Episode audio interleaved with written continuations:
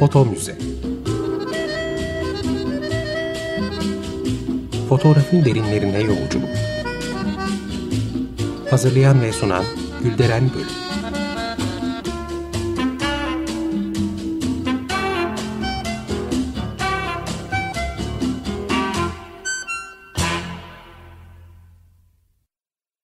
Merhaba değerli dinleyiciler, fotoğraf tarihçiniz ben Gülderen Bölük. Yeni bir foto müzede yine birlikteyiz. Programımıza başlamadan önce destekçilerimize Defne ve Erdem Yamalıoğlu'na çok teşekkür ediyorum. Sağ olsunlar. Bugün programda değerli bir konuğum var. Fotoğrafçı, akademisyen Sebla Selin Ok. Hoş geldiniz. Hoş bulduk. Teşekkürler Gülderen Bölük. Nasılsınız? Çok teşekkür ediyorum katıldığınız için.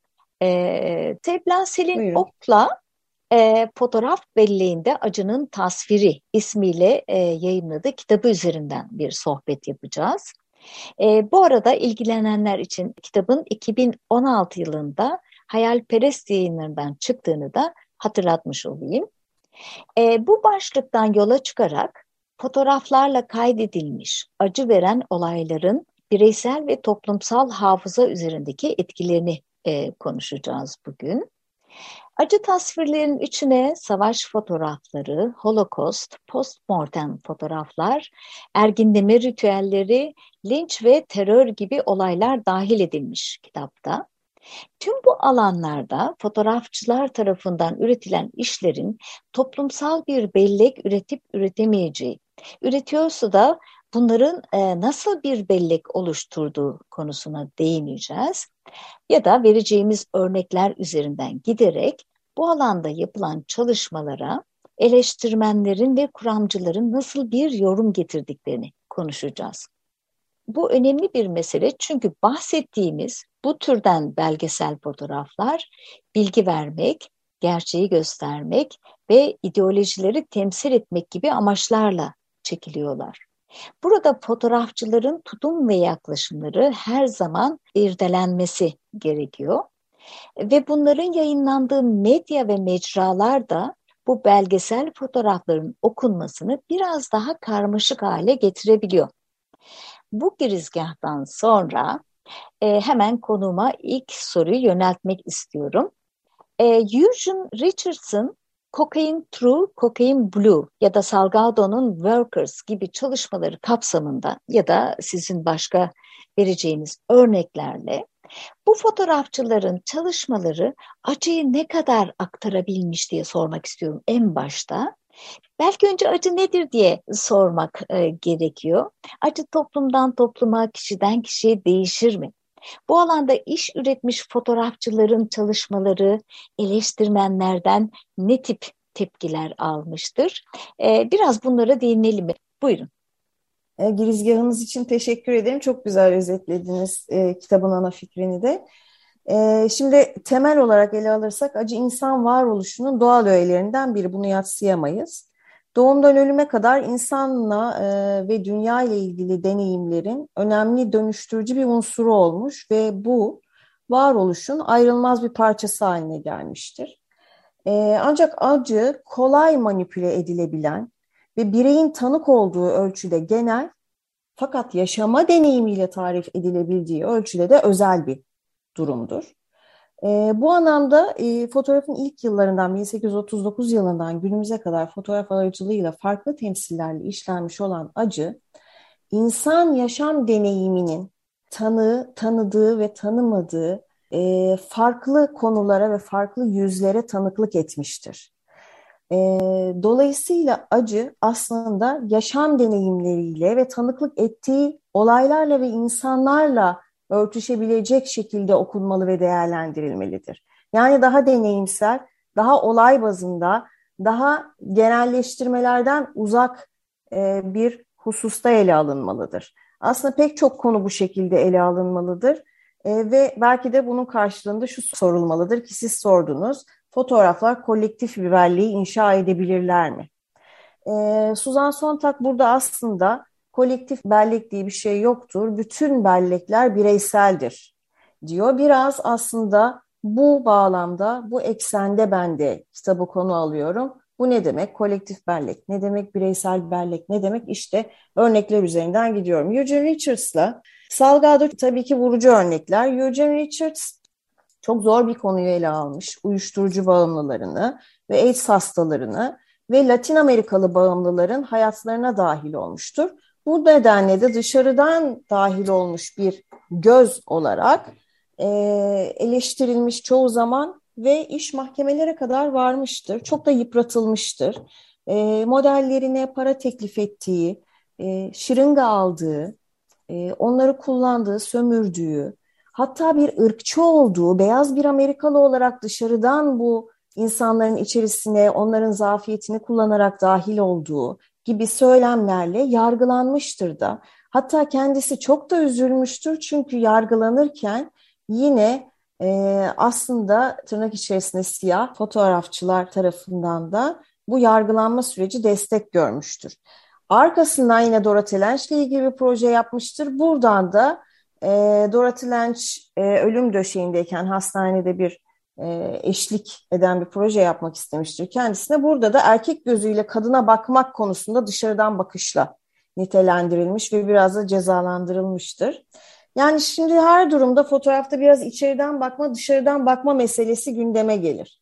Salgado'da da yine bu e, gündeme gelir. Sebastian Salgado'da da kendi e, toplumunun e, insanını e, estetik bakış açılarıyla sömürdüğü yönünde bir takım eleştiriler yapılır. Hatta hatta bu kendi toplumundan daha fazla yapılır bu eleştiriler. Ee, dışarıda e, çok fazla değer bulurken, görürken içeriden bakmış bir göz olarak içeriden nasıl bu e, bu kadar estetik bir tutumda ve davranışta bulunabilir? Artı toplumun üst kesim ailelerinden gelen bir birey olarak toplumun alt sınıfına bu denli kolay bakışın daha kolay olabileceği ve bu kolay bakış nedeniyle alt tabakada yer alanları sömürebildiği duygusunu uyandıran eleştiriler alır. E, bu e, içeriden baksa da fotoğrafçı, dışarıdan baksa da e, sürekli toplumsal olarak bu eleştiriler yapılmaktadır. Sonuç olarak Dışarıdan bakmak ve içeriden bakmak gibi fotoğraf terminolojisi içerisinde yer alan değerlendirme kriterlerinin her durumda farklı okumalara neden olabileceğini söylemeliyiz. Fotoğrafçının konumlanışına atıfta bulunan bu gibi durumların bizi fotoğrafların e, anlamı ve etkisiyle ilgili hep aynı sonuca götüremeyeceğini mutlaka bilmeliyiz. Örnekler teker teker kendi içerisinde çözümlenmesi gereken örneklerdir. Bu nedenle çözümleme kriterleri içerisinde bu her iki durumu da ele alırken fotoğrafların hangi koşullar altında üretilip servis edildiğine, tüketildiğine dair tüm değişkenler gözden geçirilme ve fotoğrafçının bakışına ait yorumların bu değişkenlerle birlikte yapılmasına özen gösterilmelidir. Bu aynı zamanda polifonidir, çok dilliliktir ve bir fotoğraf okuması fotoğrafçıyı, medyayı, e, bütün sistemleri, izleyiciyi, herkesi dahil ederek e, yapılmalı ve genelleştirmelerden uzak yapılmalıdır. E, kendi içerisinde değerlendirmeye alınmalıdır diye düşünüyorum. Evet, biraz bu sorunun devamı gibi olacak. Bazı eleştirmenler fotoğrafın taraflı bir şekilde tanıklık ettiğine inanıyorlar. Yani böyle bakarsak acının kaydının yapılabildiğini söyleyebilir miyiz? Ve madem taraflı bir tanıklık, bu bir bellek oluşturabilir mi? Ya da oluşturursa e, o zaman yanlı bir bellek ne kadar bellektir? Burada benim kitapta verdiğim çok e, çarpıcı bir örnek var. Büyülü Datamız e, Mor'un kitabı. Orada Hans Castorp karakteri var. E, acının sosyal envanterini tutabilecek bir e, ilerleme birliği kurma hayali var burada. E, bu um, aslında iyi bir gösterge bir soru için çünkü e, belirgin e, bir ideolojinin göstergesidir fotoğraflardaki gerçek ve en iyi ayrıntısı, en ince ve en iyi ayrıntısına kadar kurgulanmış e, gerçeklikleri temsil etmektedir aslında bakıldığında. Şimdi Hans Castorp'un hayali de buna e, yaklaşacaktır. Her ne kadar acının envanterini tutmak istediği ve genelleştirmek istediği ve dünyadaki herkesin ondan faydalanabileceği bir envanter yani iyi niyetli bir envanter yaratmaya çalışsa da bu kaygıda olsa da e, bu mutlaka her durum için belirli ideolojileri barındıracaktır. Ve hiçbir gerçek kameranın önünde ideolojisiz ve masum olamaz. İdeoloji olarak söylemin içerisinde daima kendi konumlarını alırlar. E, fotoğrafların kurgulanış e, e, biçimleri, düşünsel olarak kategorilere göre sınıflandırarak ideolojik bir birlik içerisinde temsil edilmeleri ve bu bağlamda ikonlaştırılmaları gerçeklik üzerindeki bütün algılarımıza yön verir. Bunu zaman zaman örneklerini gördük. FSA'da gördük mesela. E, Dorothy Lange fotoğrafında gördük. İkonlaştırılan, tarihe mal olan bütün fotoğraflarda gördük aslında biz bunu. Şimdi David Bates güzel bir kitap yazdı. Anahtar temel kavramlar olarak çevrildi dilimize. Burada diyor ki dil, dil, kullandığımız diller gerçek dünyanın pasif yansıması değildir diyor. Dil dünyayı gerçeklik olarak görme ve temsil etme çabamız için başvurduğumuz bir araçtır. Bu durumda fotoğrafın bir anlama, gönderme yapabilmesi temel düzeyde fotoğrafı okuma biçimimize ve özellikle kullandığımız dillere bağlıdır. Yani İngilizce, e, Türkçe, Japonca, İspanyolca gibi dil sistemlerine bağlıdır. Bizim kullandığımız diller bizim olaylar hakkındaki algılarımızı şekillendirecek yegane unsurlardan biridir. Düşünce ağızda yapılır diyor Tristan Tzara. Düşünce ağızda yapılır dediğinde yine dili kastediyor.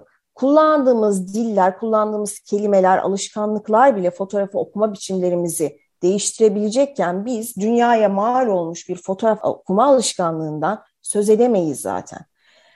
Evet, fotoğraflar acıya tanıklık edebilirler edebilirler. Fakat bunları okuma alışkanlığımızı, okuma biçimimizi şekillendirmek ve genel geçer değerlerden, genel geçer yorumlardan daima kaçınmamız gerekmektedir. Ee, biz bu yorumlardan kaçınarak kendi kültürel ve sosyal varlıkları içerisinde o fotoğrafları anlamlandırmaya ve okumaya çalışırsak bize acıyı da tarif edebilirler, sevgiyi de, umudu da, umutsuzluğu da doğru şekilde bizim algılayabileceğimiz şekilde biz yön vererek okumalarımızla diye e, toparlayabiliriz belki de. Tabii bu durumda e, fotoğrafçıdan itibaren bu arşivlerin biriktiği ve bu bilimlerin başında olanlara kadar, medyaya kadar, hatta hatta bu fotoğrafların izleyicisine kadar herkese büyük bir görev düşüyor veya hassasiyetle yaklaşılması gerekiyor. Buradan devam Kesinlikle. Et, buradan devam edelim. Fotoğraflarda vahşetin çarpıcı etkisi, şiddetin, acının çarpıcı etkisi tekrar tekrar izlendiğinde azalıyor. Yani kanıksama başlıyor. E, bu dillendirilen bir gerçek. E, vicdanları harekete geçirmek için üretilmiş bu fotoğraflar aynı zamanda bu kanıksama nedeniyle de onu körleştiriyor. Şimdi buradan hareketle e, bir soru sorayım. Eleştirmenler ve kuramcılar acının görselleştirilmesi konusunda da değişik görüşlere sahipler. Bir kısmı e, gösterilmeli diyor. Gösterilmemeli diyenler var. Bir de eğer gösterilecekse e, mutlaka bu görselin altına e, yazının yazılması, bir açıklamanın getirilmesini söyleyenler var. Bir kısmı da tamamen yazıdan uzaklaştırılmalı çünkü yazı manipüle ediyor diyor. Biraz bu konuya değinelim mi? Yine aslında çok teker teker örnekler bunlar. Evet bazı durumlarda yazı manipüle eder, bazı durumlarda yönlendirir. Ee, biz buna yine mesela örnekler üzerinden çok belirgin bir örnek Kamboçya'daki e, Kızıl Kemerler e, fotoğrafları. Orada eğer tekst olmazsa, yazı olmazsa siz o fotoğraflardan onların e, bu soykırımı yapanlar için çekilmiş envanterler olduklarını anlayamazsınız, bilemezsiniz. Bu bilgiye sahip olamayız. Orada tekst önemlidir. Burada biraz e, o fotoğraflara değinebilir misiniz nasıl fotoğraflar olduğunu? o fotoğraflar aslında birer e, vesikalık fotoğraflar. 1975 ile 79 yılları arasında Kamboçya'da e, Kızıl Kemerler tarafından öldürülen 14 bin kişiden 5 bin kadarına işkence görmeden ve öldürülmeden önce e, vesikalıkları çekiliyor. E, ve bunlar aslında Kızıl Kemerler için bir hafıza kaydı. Şimdi burada hafıza bir kolektif midir e, sorusuna bir cevap bu da. E, bu bunlar bizim için bugün soykırım belleğine dahil olmuş hafızayı temsil ederlerken aslında bunlar gerçekten işlevsel olarak o soykırımı yapanlar için bir envanterdi ve onların hafızasında bu dere, bu yönden temsil ediyordu. Dolayısıyla biz grift tek bir hafızadan bahsedemeyiz. Aynı şey linç kültüründe de var. Aynı şey spor fotoğraflarında da var. E, linç kültüründe de linç edilen insanların özellikle ırk ayrımcılığı dolayısıyla e, görüyoruz biz bunu. E, 1888'de mesela e, Kodak kameraların yaygınlaşmasıyla birlikte bu daha da artıyor. 1916'da Jesse Washington'ı yanmış ve sokaklarda sürüklenmiş cesedinin fotoğraflarını 10 sentten satışa sunulduğunu ve bu fotoğrafların çok ilgi gördüğünü ve alındığını görüyoruz. Irk ayrımcılığı yapan insanlar tarafından yine fotoğraflarda görüyoruz bu insanlar uyanmış cesetlerin yanında poz veriyorlar gülerek. Şimdi bu onların kolektif belleğini temsil ediyor. Bugün ise bizim için bu insanlık dışı yapılmaması gereken uygulamalara dair kolektif belleği uyandırmaya çalışan bir çalışma. E, spor fotoğraflarına gelince hiçbir zaman düşünmüyoruz spor müsabakalarında o e, yarışmacıların acı çekebileceğini fiziksel bağlamda. Orada bizi katalize eden şey heyecan, adrenalin ve yarışma ruhu. Oysa ki o insanlar sakatlanıyorlar, yaralanıyorlar, ölebiliyorlar bile. Ama burada hafızayı ya da belleği biz tek olarak ele alamayacağımızı görüyoruz bu örneklerde. İşte bazen bazı durumlarda fotoğraflar bizi yönlendiriyor. Hangi durumda hangi belleğe dahil olabileceğini e, kolektif olarak herhangi bir durumun, herhangi bir olayın, herhangi bir acının, sevincin, üzüntünün bazı durumda da bizim düşünme alışkanlıklarımız fotoğraflara bakarken kendini gösteriyor tıpkı spor fotoğraflarında olduğu gibi. Yani biz hiçbir zaman bu insanlar acı çekiyordur bilinciyle bakmıyoruz. Çünkü hafızaya yerleşmiş bilgi o yönde değil. O bilgiyle baktığımızda da acı çeken insanlar görmüyoruz. Bu gibi bu gibi etkenler bizi gerek fotoğrafa altyazı koymakta, gerek fotoğraflara nasıl bakacağımızı, fotoğrafların bize ne gösterdiğini anlama boyutunda bizi her zaman genel geçer olarak yönlendiremiyorlar ve bizim e, düşünme ve okuma alışkanlıklarımızı alt üst edebiliyorlar. Bu bilgilerle bakmak, yönlenmek gerekiyor belki de. Şimdi soruya geri dönersem, e, Suzan Sontag özellikle e, yine isim belirtmek gerekirse diyor ki, e, bizi e, vicdanlarımızı özellikle bu tip fotoğraflar, vahşet fotoğrafları vicdanlarımızı harekete geçirmek için üretilen bu fotoğraflar aynı zamanda kanıksama nedeniyle bizi onları görme konusunda başarısızlığa uğratır diyor. Şimdi ancak buna her durum için e, genel geçer kabul edemeyiz. E, Russo demiştir ki e, insanlığımızın kendi yurttaşlarımıza tecrit ettiği doğrudur. Russo'nun döneminde önemli olan aile, klan, kabile, etnik grup, dinsel cemiyet ve ulustu.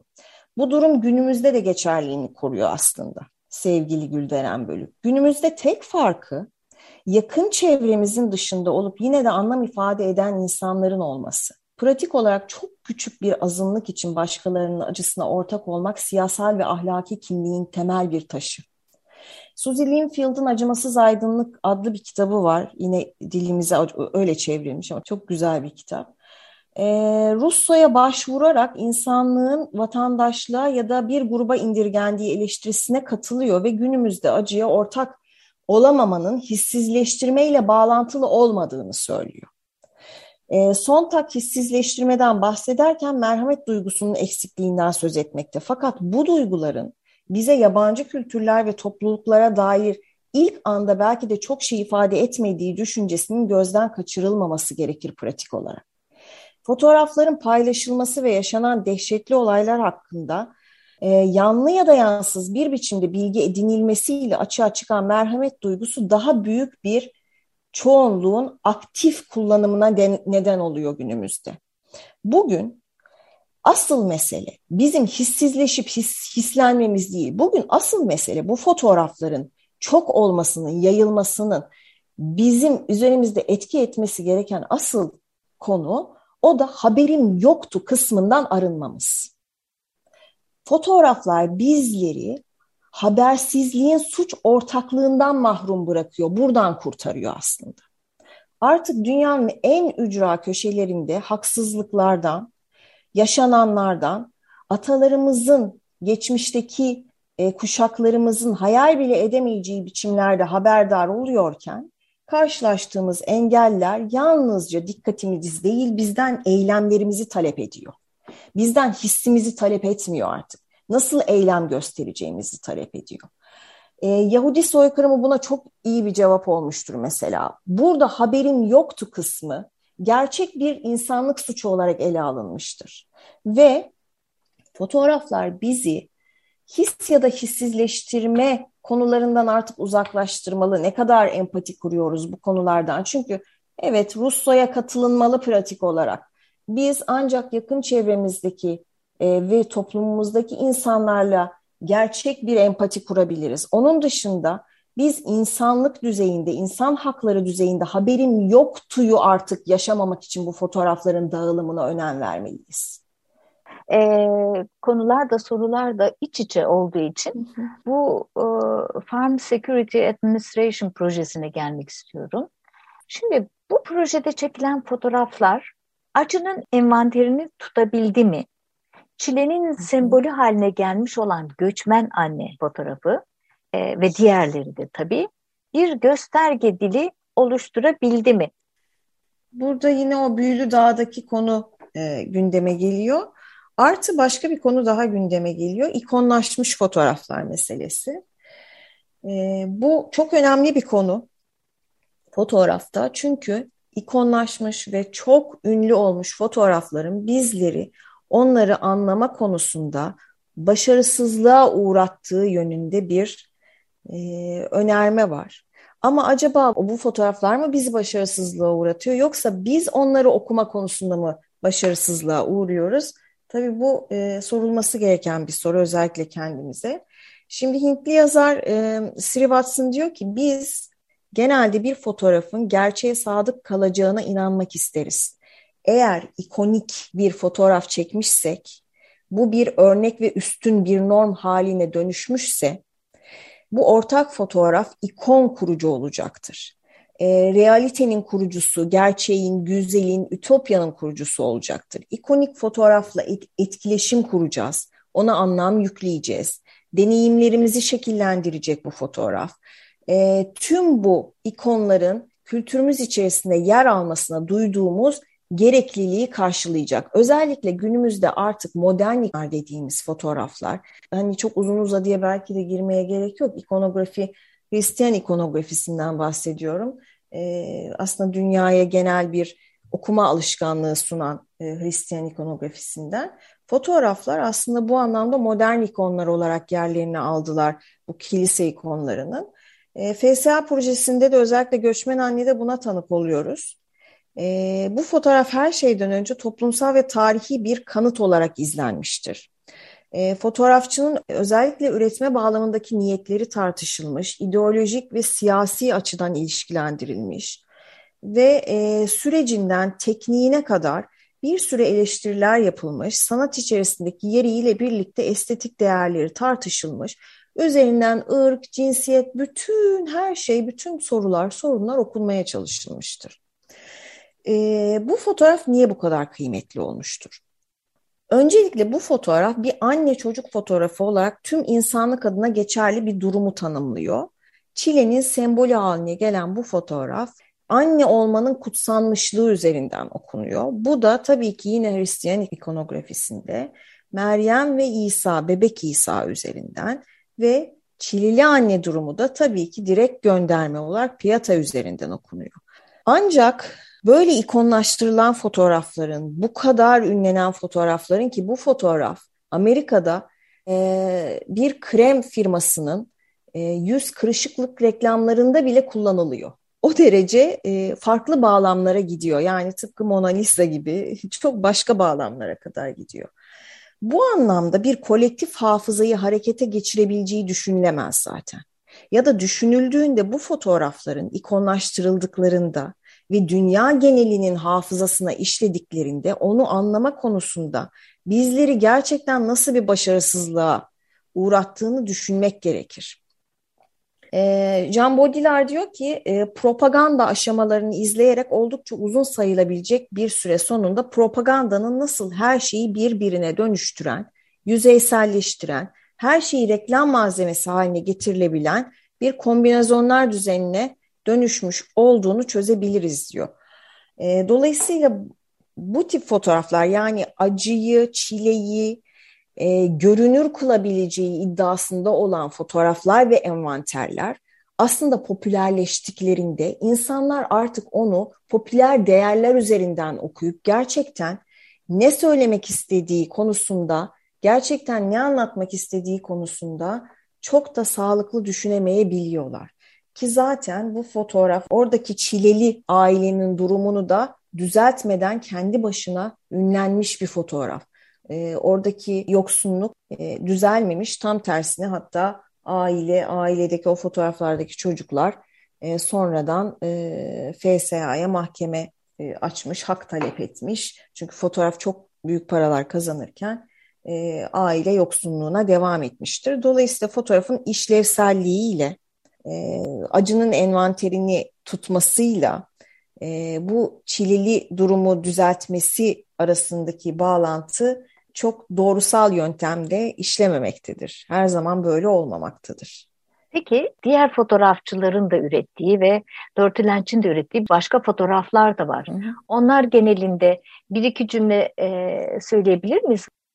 E, FSA'nın bu projesinin baştan politik bir proje olduğunu, bir ideolojisinin olduğunu, 1929 büyük bunalımının e, yarattığı yıkımı tamir etmeye çalışan bir ideolojisi olduğunu zaten unutmamak gerekiyor. Ancak bu ideolojiyle ya da belirgin bir ideolojiyle yola çıkmak ve daha sonrasında kendi içerisinde fotoğraf ortaya çıkan fotoğraflarla, fotoğrafçıların yaklaşımıyla bu amaçtan da e, dışarı çıkması, bu amacı da aşması, yine kendi adına başka bir gerçekliği yaratmış olması aslında ne FSA'nın ihtiyacını gidermiş oluyor işlevsel olarak ne de fotoğraf tarihinde bununla ilgili net bir envanterin tutulduğuna dair bizi ikna etmiş oluyor.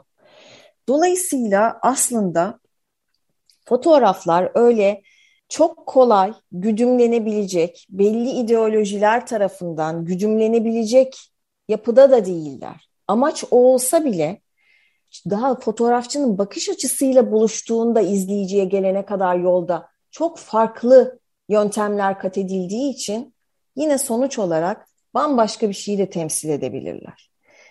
Ee, biz her durumda aslında ortaya çıkan sonuç üzerinden e, bir okuma alışkanlığı elde etmeliyiz. Ah sevgili Sebla nasıl zamanımız geçti. Hep bu duyguyu yaşıyorum tüm konuklarımda. Ee, çok güzel bir sohbet oldu. Ee, katıldığınız için size çok teşekkür etmek istiyorum e, tekrardan. Ben teşekkür ediyorum asıl ağırladığınız için. Ee, sorularınız çok güzel yönlendirdi diye düşünüyorum konuyu. Çok teşekkür ediyorum. Değerli dinleyiciler, e, bir programın daha sonuna geldik. Bir sonraki programda buluşuncaya dek hoşçakalın.